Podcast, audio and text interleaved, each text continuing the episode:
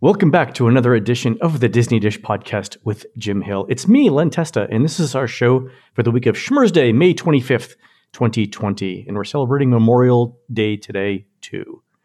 On the show today, news, listener questions, and in our main segment, Jim tells us about Disneyland's Blast to the Past event back in the 1980s.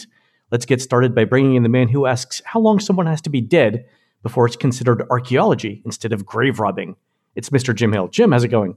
kind of a side tangent of that. Uh, you know, Nancy and I. you, have a, you, have a, grave robbing story, do you, Jim? Sort of, sort of. I, well, Nancy and I live on 11 acres on what was previously a dairy farm.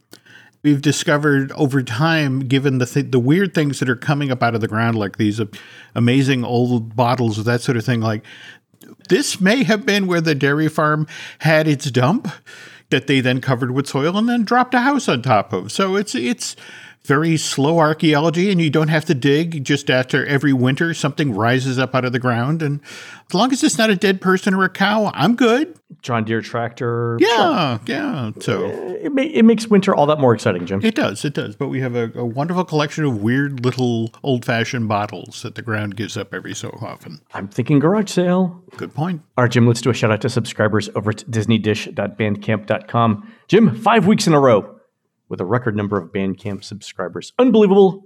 And thank you all so much. Uh, we're going to have to do something special for these folks when the parks reopen, don't you think? I agree. I agree. Aaron has some ideas. I don't know if he shared them with you yet, but uh, but they sound great. Okay. Yep. Thanks to new subscribers Lorvis, SMB LEJ, and Peculiar Mademoiselle, and longtime subscribers Sal M, Brian G, our good friend Billy over at cruisehabit.com, and Josh Q. Jim, these folks were interns to inventor Wayne Szalinski at the Imagination Institute in Epcot one night when they were trying to figure out how to put a large frozen pepperoni pizza in the lab's tiny toaster oven. The shrinking machine was invented. And then, when they realized they were all still hungry an hour later, the growth machine was invented later that night. True story, Jim. I do not know if you have been watching prop culture.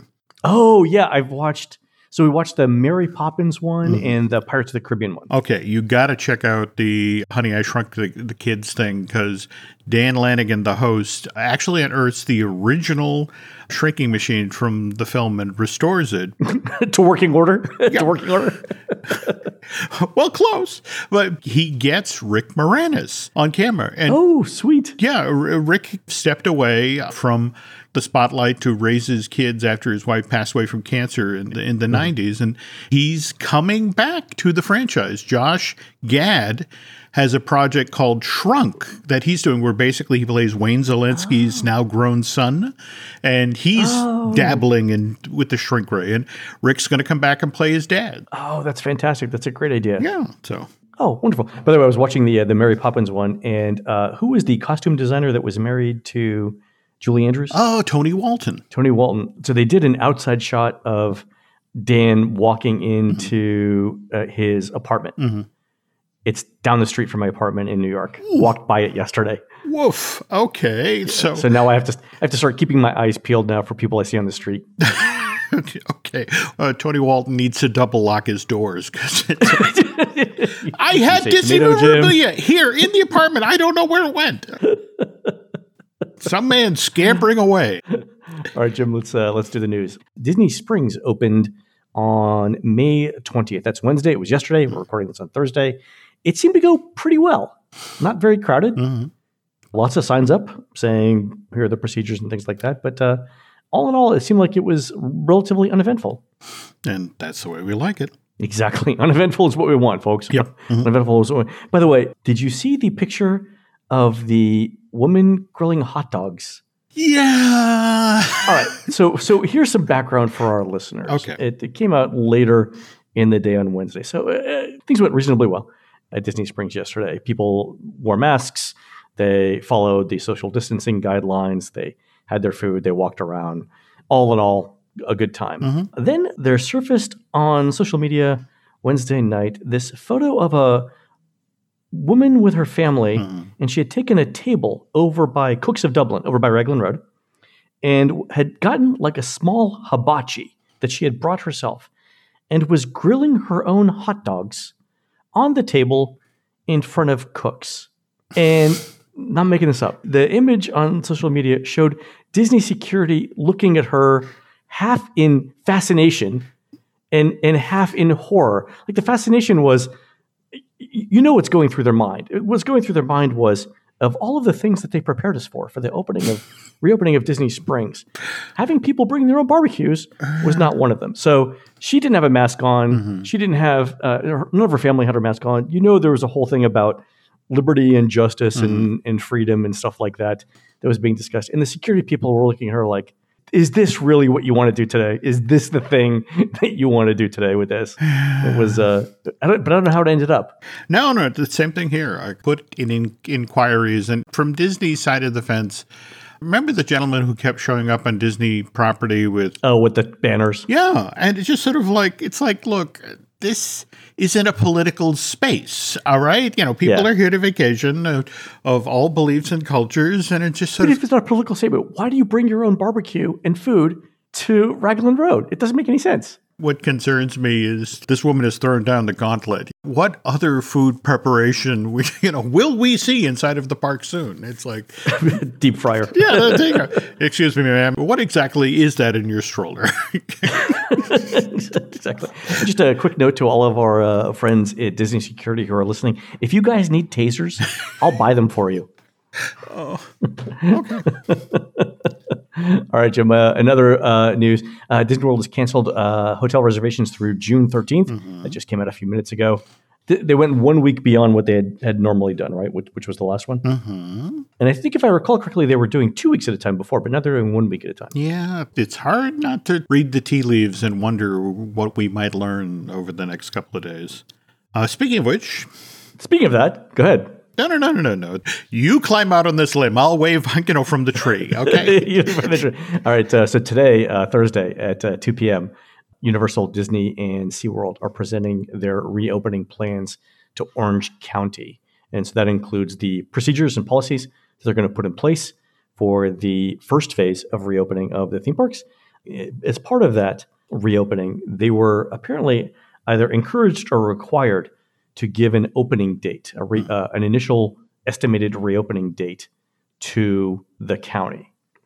And that was it's on was on the agenda for uh, for Orange County's uh, uh commissioners yesterday, and then word got out, and, and, the news started covering it. And apparently, sometime between noon when the schedule went out and 2 p.m., there was a lot of requests from media mm-hmm. to Disney and Universal and SeaWorld asking them what that specific date was going to be. And the reason was at two o'clock, we started hearing from CNBC, mm-hmm. from Disney, and from other media that there will not be a public revealing of that initial date at 2 p.m. today, even though it was on the agenda. Mm-hmm. So I did some asking around. They do have an initial date. I have a general idea of what that initial date is now, mm-hmm. but no one's saying what it is. Do we want to get into the health official that was removed from her job because she was being pressured to adjust the figures for Florida? The problem is that this is still kind of ongoing, Len, and I realize that, you know, the governor just went to lunch yesterday with Mike Pence uh, in Orlando and had a hamburger without wearing masks. But, you know, a lot of what we're talking about here is, is, you know, I mean, for example, the Ford plant just yesterday that announced after it had reopened it was closing because of, you know, how many people tested for COVID. I want to just underline, circle, and indent here, folks, that probably by the time this thing gets posted, we'll have a date for when the theme parks are supposed to open. But this is a very fluid situation.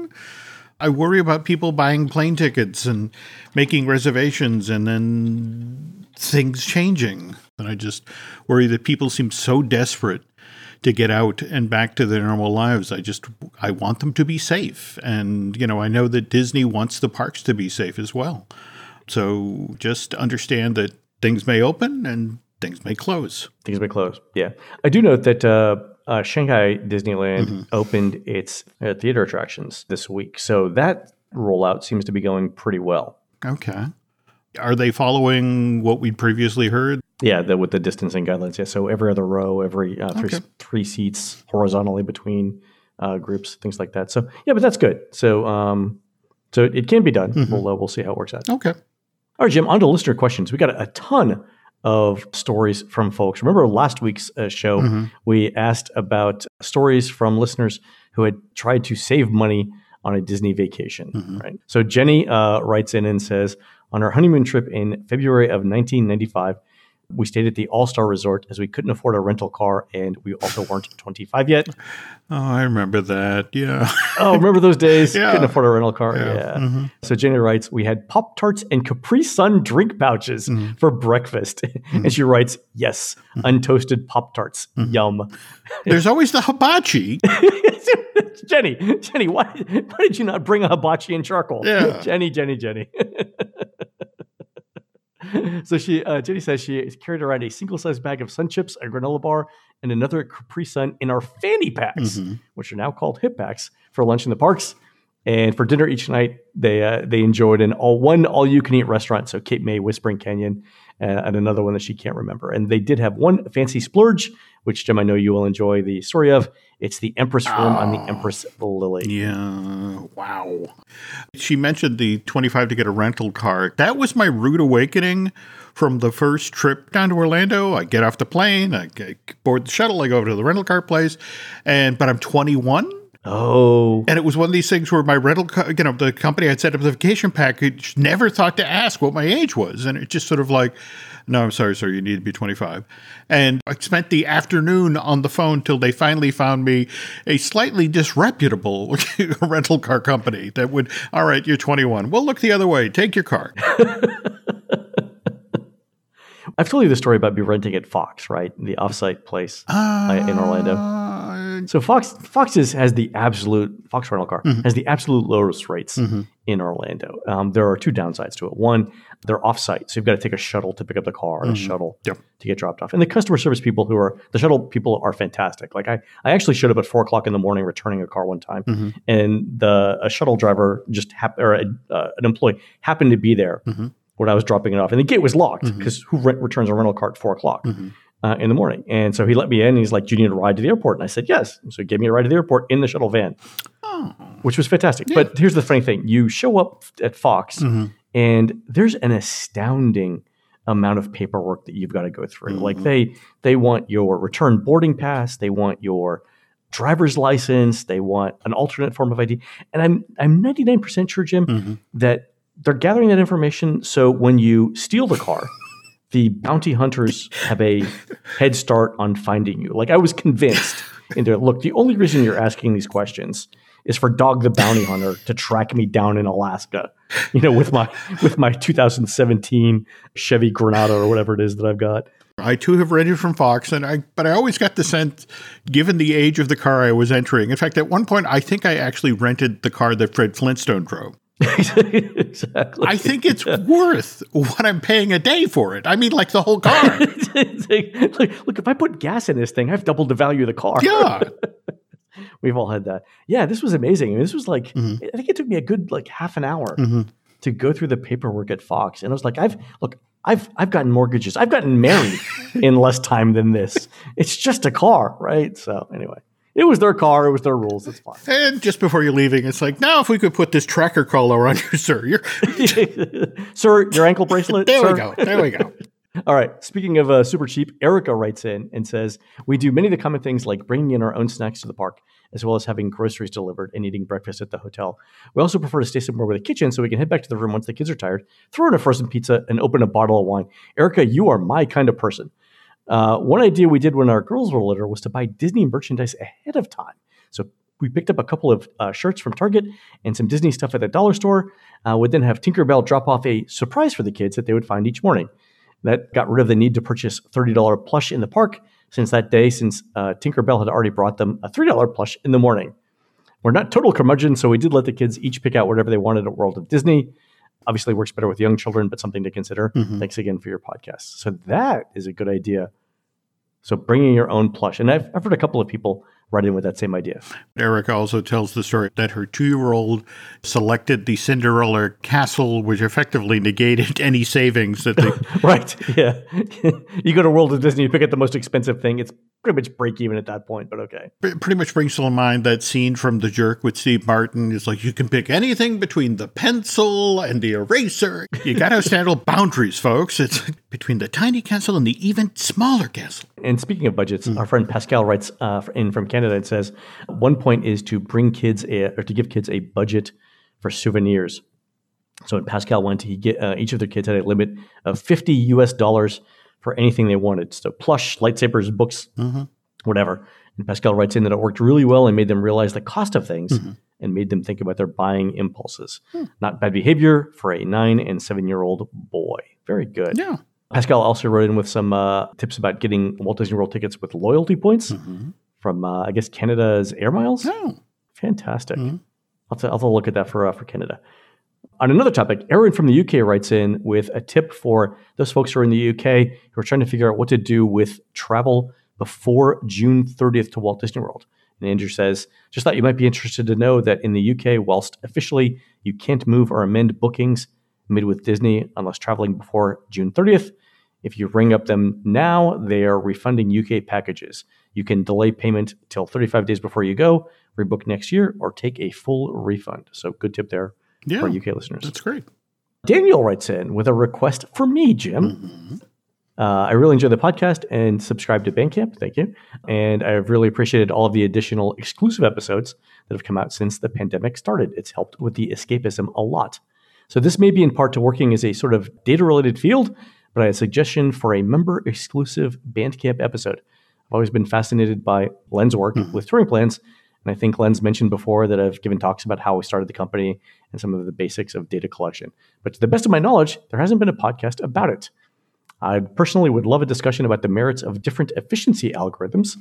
And I think a TED Talk format would be really interesting to a broad group of subscribers. I would enjoy that myself. I've heard enough of your behind the scenes stories. And in fact, I love how often touring plans had more accurate info than Disney and how you got it. So, yeah, no, no, we should definitely explore this idea. All right, different efficiency algorithms. I will write that one up. That's a good tip. Thanks, thanks, Daniel. All right, uh, our friend James sent in a note and also a link to a video file. And James writes in and says, "I managed to stumble upon a rare version of a Fantasia documentary. I asked what was different between this and the 2000 version included on the DVD release and Fantasia." And I got a response that said, outside of reusing the interviews with Ward Kimball and Mark Davis and a few pieces of archival footage, and following the same general outline, they're completely different documentaries. So this one is uh, apparently only been released on VHS and Laserdisc as part of the 1991 Deluxe Edition. And James sent in a link to the documentary. Jim, you and I will watch this, and we will uh, we'll talk about it on an upcoming show. Okay. Just quick side note here. What's kind of interesting about the 1990 thing on Fantasia is Disney actually restored Fantasia in 1982 and did something very, very controversial because this was sort of the, the launch of the era of digital sound. So they re recorded all of the music. Uh, in fact, they got Irwin Kostal, the gentleman who directed, that handled the music for Mary Poppins to come in and direct an orchestra, you know, and uh, the film from 1940, that, that's Stokowski. I mean, yeah, literally, you know, that, that Yeah. I mean, don't, no disrespect to Irwin Kostal, you know, within the music community, there was this huge uproar and they're like, but we restored the film. It's digital sound now. It's like, but you threw away Stokowski's direction. so by the time when they did the restoration for the 1990 theatrical release, Irwin stuff went back into the vault and they buffed up uh, the original soundtrack that Stokowski had dir- directed. So they have the the original analog recordings that Leopold Stokowski did Yep. hmm in the 40s, and then they digitized that. They went back and I guess I remember this was the early early days of, of stereo. In fact, that whole thing about the Fantasound system. So when they did it for eighty two, it's like it's digital. It's such more. It's so much more crisp. But it's like, but again, it's not Leopold Stokowski. So Right. Okay. I always felt bad for Mister Kostal. Yeah, uh, but you kind of understand how people want the original Leopold Stokowski version, right? It's his interpretation of them. I think it reminds me of that woman who restored the, the, the painting. I was thinking the exact same story. the picture of Jesus. Look, I did my best. yeah. I was thinking the exact same thing in my head, Jim. Oh, okay. Look, I tried. Yeah. yeah, you know, A for effort. Yeah. But we're going to go back with the original Yeah, thing, just- I think. Yeah. No disrespect. All right, Jim, remember a couple of weeks ago, uh, we had talked about a set of videos. One of them was a day at the Magic Kingdom, another one was a day at Epcot. Right. Mhm. And they were on YouTube. And Jim from Michigan writes in and, and, uh, and says that he watched the videos. And while he was watching it, he noticed at the 15 minute and 14 second mark, Mhm. it shows what looks like a parking tram pulling up to the International Gateway. Jim writes in and says, I'm assuming this is why there was always a concrete island when you walked to International Gateway from the beach club where the Skyliner is now. And his question is, where did that tram come from and where did it go? The very first super giant convention complex that got built after Eisner and Wells came through the door was actually down at the Dolphin and the Swan. And so Okay. if you walked out the back door and you had a giant convention going on, they would basically run this tram continuously from the convention center so that, you know, somebody who was attending the event and if they wanted to go over and grab lunch or do a little shopping in Epcot, you know, it's like, absolutely, sir, you know, let, let's take you right over there over time, as other convention facilities were built around property, this became kind of a sticking point. It's like, and the friendship boats, you know, they began to direct people to the effect of, look, it's right over there, get on the boat. I think one of the other issues that really came into play here is people who were walking over from either the boardwalk or Yacht and Beach kind of resented stepping out of the way for the tram. You know, it's like, I'm, I'm paying top dollar for this hotel. Please don't run me down. Trying to kill the guests while they're on the way into the park. it's right there in the book, then. Len. You know, don't do that next to no hibachi. Don't. All right, Jim, one last thing before we uh, take a quick break. Uh, this came in from my daughter, Hannah. And listeners, I'm going to need you to grab a pencil and a piece of paper because it's a, it's a writing exercise. So I'll give you guys a second to grab that pencil and a piece of paper, and then we will begin. All right? Here we go. All right, I'm going to have you write down three words. The first word I want you to write down is ocean. And I want you to underline the sh sound in ocean, so the letters CE. And the next word I want you to write down, Jim, you should do this too, Mhm. is about. And I want you to underline the ow sound in about, Mhm. so the O and the U. Okay. And the third word that I want you to write down is Colonel, like in Colonel Sanders, Mhm. C O L O N E L. Mhm. And I want you to write out the er sound Okay. in Colonel.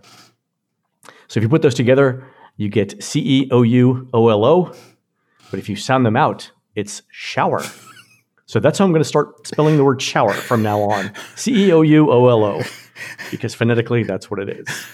English is a strange language. Have you ever heard the story, Jim, that English is actually three languages dressed up in a uh, in an overcoat, standing on each other's shoulders? like English isn't one language; it's three languages together. No, but now I, ca- I will live with that visual. I love that. you know. Remind me to tell you about why uh, the plural of goose is geese, but the plural of moose is not meese. Okay. Can't wait for this. Next week's show. Next week's show. show we'll okay. do it. We're going to take a, a quick break while we ponder that. And when we come back, Jim is going to tell us about Blast to the Past at Disneyland in 1988. This episode is brought to you by Paramount Plus. Get in, loser! Mean Girls is now streaming on Paramount Plus. Join Cady Heron as she meets the plastics in Tina Fey's new twist on the modern classic. Get ready for more of the rumors, backstabbing, and jokes you loved from the original movie with some fetch surprises. Rated PG 13. Wear pink and head to ParamountPlus.com to try it free. we got a listener question from James.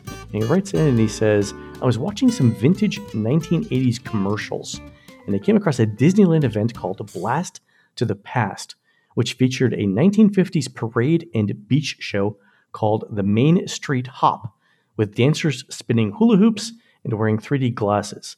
Also, there was a contest that gave away classic 1950s cars. There's even a 1989 TV special that documented the whole thing. And I understand that 1950s nostalgia was big in the 1980s because there were movies like Back to the Future, Stand by Me, and the one and TV shows like The Wonder Years. But I'm still wondering how all of this came about at Disneyland. Was this one of Michael Eisner's crazy ideas? Did anyone actually win vintage cars? Any stories or insight would be most appreciated. So, James, thank you very much for the email. And Jim, coincidentally, I was watching the Imagineering story last night on Disney Plus, Yep. and they actually did a minute on this during the Michael Eisner episode. there's actually a reason for that. Uh, the Imagineers, uh, especially on the success of Blast from the Past, really got enamored of the 1950s period for a time. There was mm-hmm. this interesting argument in house, especially in the 1980s, because remember, Euro Disney is in development and, you know, they're, they're looking at the China parks at this point. The argument is when Walt initially designed Disneyland in the mid 1950s, to have a section of the park that looked back at the turn of the century made sense. This was the era that the folks who were living in the 1950s were most nostalgic about. But now you jump ahead 30 years, and mm-hmm. the baby boomers are not nostalgic for the turn of the century. This find, they find this part of the park quaint, but they don't necessarily connect with it. But on the other hand, when Disneyland staged the Blast to the Past, uh, the initial logo for from Blast to the Past literally was in, in 50s type topography, uh, Blast to the Past, but it then showed a rocket sort of swirling around the logo. That's for the 1988 version of Blast to the Past.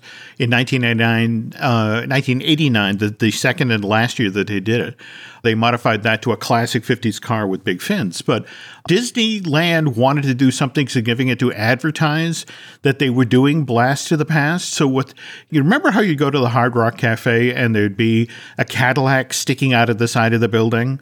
Yep. So what Disneyland proposed, and you'll see in the art there, is that what they wanted to do was mock up that a rocket, you know, in a 50 style, sleek 50 style rocket with big fins, had crashed into the side of the Matterhorn. Right. This is like a uh, Buck Rogers. Yeah style with the weird fins. yeah, so had, yeah, you know, crashed into the metal. So picture okay. that you're driving down, down the five, and you look over, and it's like, okay, that's different. Oh, they were actually going to do it. It wasn't just a logo. They were actually going to try and, and, put it in there. Yeah. Well, again, the, the, the, idea was it was going to be an inflatable piece with half of the rocket, oh, you know, okay, on okay. one side inflated, and half of the rocket on the other side. And in the end, what they opted to do was spend the money on things that guests could really enjoy. And among these things were like 30 foot tall jukeboxes that they'd roll out onto Main Street and they do this amazing, you know, thing called the Main Street Hop. In fact, it was the very first street party that Disney had done to the parks. Previously, they'd done classic parades, but the notion that you could turn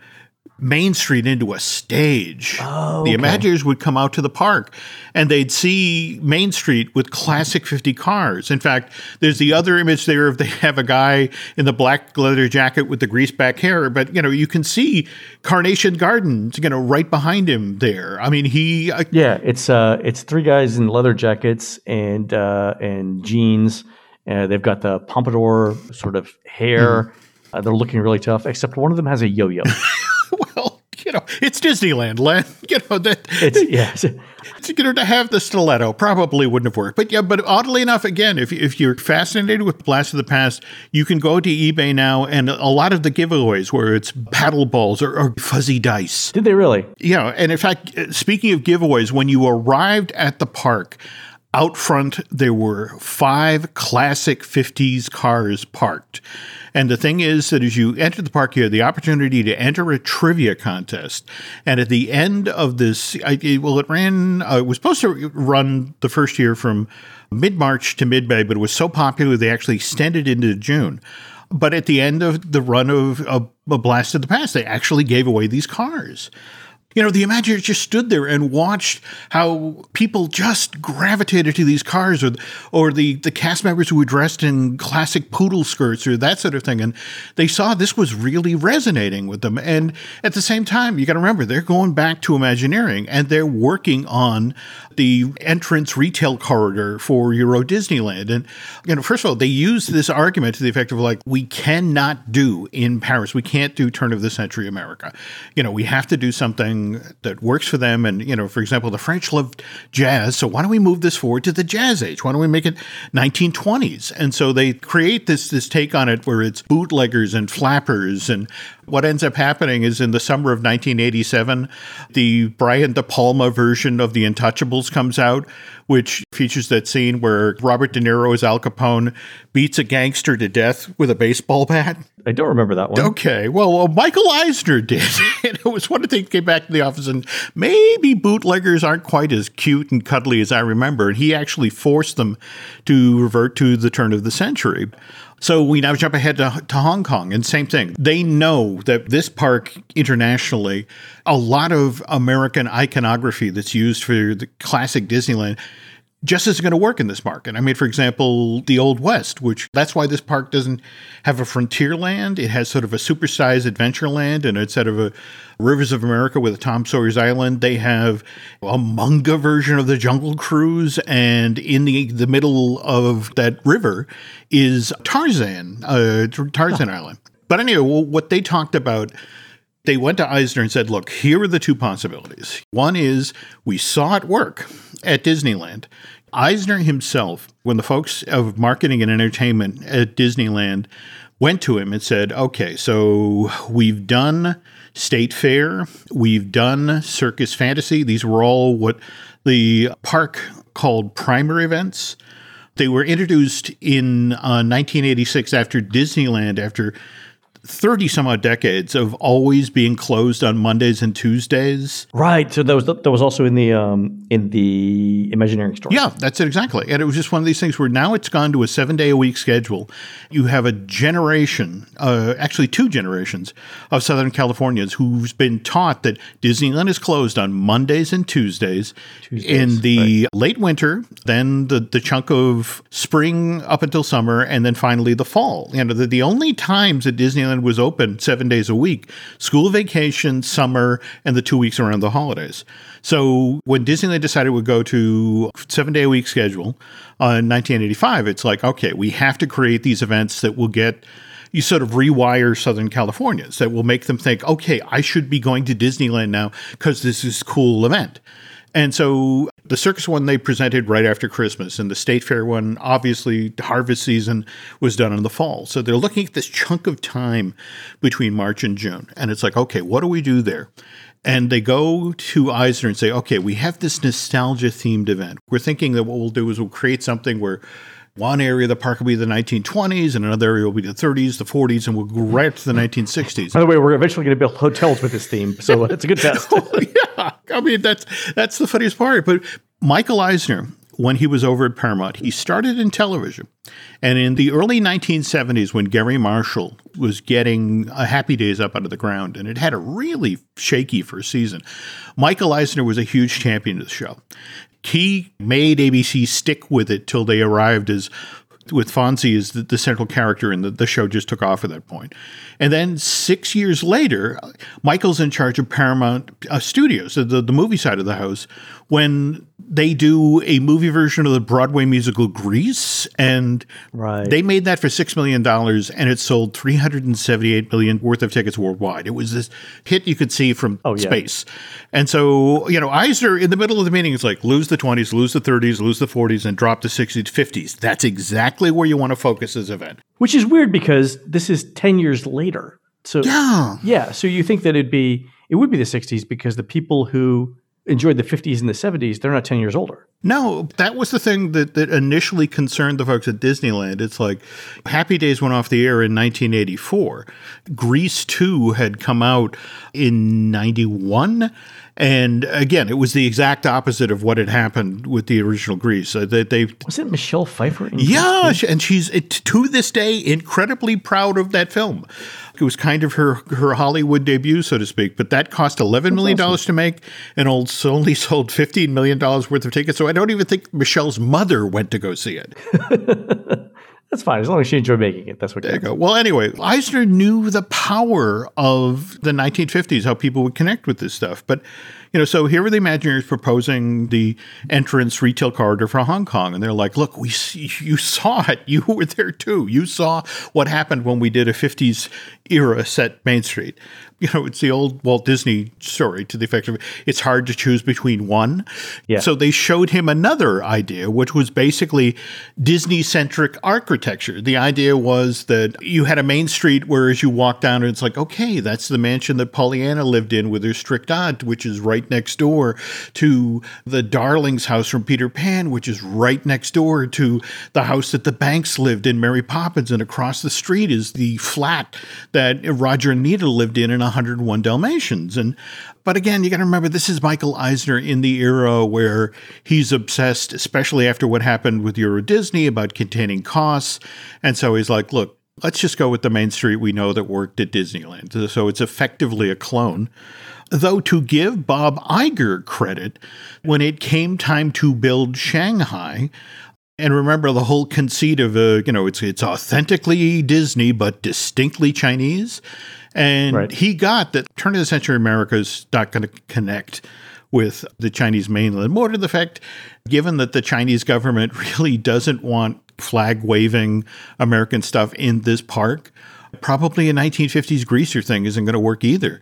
So that's they actually devolved to the Disney architecture idea. Only they went with the far toonier version.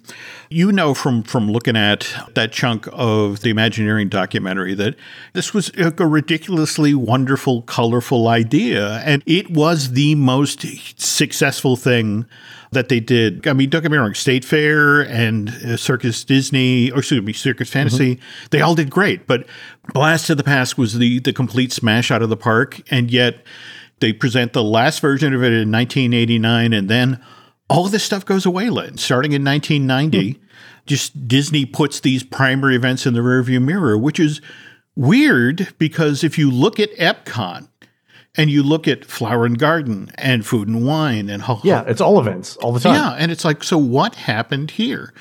January 14th, 1990, Michael Eisner steps up to the podium and begins talking about the Disney decade. Right. Yeah, and so how there's going to be a brand new park in you know the parking lot, and there's going to be a hotel that cozies up right against it, uh, multiple hotels.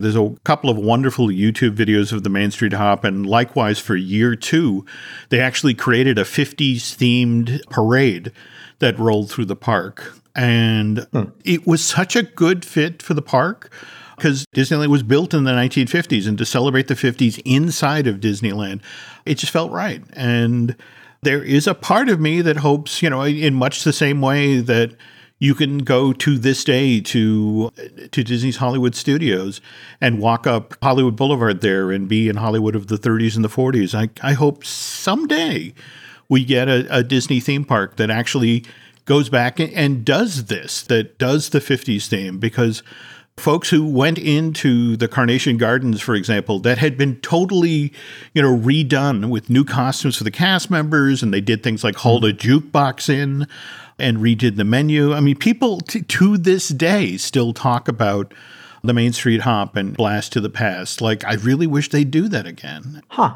And we haven't even talked about things like when Chubby Checker came and they broke the record for the most number. It was 2,248 people crammed into Disneyland in a morning, Len, to beat the world twisted one place record. And, and that came on the heels of the previous year where for the very first Blast to the Past, they had over 1,500 people come in to do the most people who'd ever hula hoop together. The group hula hooping world record. Yes, you know, which uh, it, sadly in 2011, folks in Taipei City, Taiwan, took the record away. Likewise, I, I want to say the Twist record was was taken by a group in 2014 that out of Pearl, Mississippi. Well, so it's, it's still in America, Jim, just not in Disneyland. Well, there you go, USA, USA. That's when America had ambition, Jim, when they were setting world hula hoop records. There you go, there you go. You know, they, That's fan. That's fascinating. Yeah. I, you- all right. So I uh, I wanted to ask you one more question. Mm-hmm. When we were, when I was watching the Imagineering story uh, yesterday, and it talked about how Michael Eisner came from Paramount Mm-hmm. and and Frank Wells, who was Michael Eisner's right hand guy. Yep. Did he come from Warner? he did, he did. Okay, so here's my question: Did Eisner bring Wells, or did the board pick two different people from two different organizations to come in? Michael Eisner, he had people like Steven Spielberg and George Lucas and Jim Henson calling the Disney board saying, Hey, I've worked with Michael Eisner. I believe strongly in this guy. But he was young. And you know, the notion was that he was stepping from television to film production to suddenly it was the Disney company, which was theme parks and consumer products and, and that sort of thing. And so the notion was by bringing Frank Wells in, who was somewhat older, we're looking for that kind of Walt Roy dynamic. There's a famous story about when they brought Frank Wells in. I mean, he had already been the CEO over at Warner's. And so when they came through the door and it's like, okay, so you're pairing me with Michael Eisner. And it's like, well, I, I'm the senior guy. I've had more experience. So I'll I'll have the top role. And Eisner at that moment said, No, I have to be CEO or I'm not taking this job. And it's like the deal literally could have fallen apart at that moment. And Frank Wells was a, a strong enough, you know, guy with enough experience and realized that Michael particularly had just been treated rather badly by Barry Diller over at Paramount. And so he, mm-hmm. he was in a, a headspace where I need to be in charge. And and Frank knew that, you know, once they started running the corporation. You know, Michael was going to be the crazy creative. Frank was actually going to be the guy running the company. It's like, okay, fine. What job title do you want? You, you, want CEO? Fine. I'll be president. But knowing full well, I'll still be running the place. Yeah, I mean, there's, there's enough work for everyone. I like to, yeah. I like to tell everyone. And, uh, and, and in fact, that's the thing. He was such you know, he was so skilled at sort of guiding Michael away from that's a very interesting idea. Let's go over here.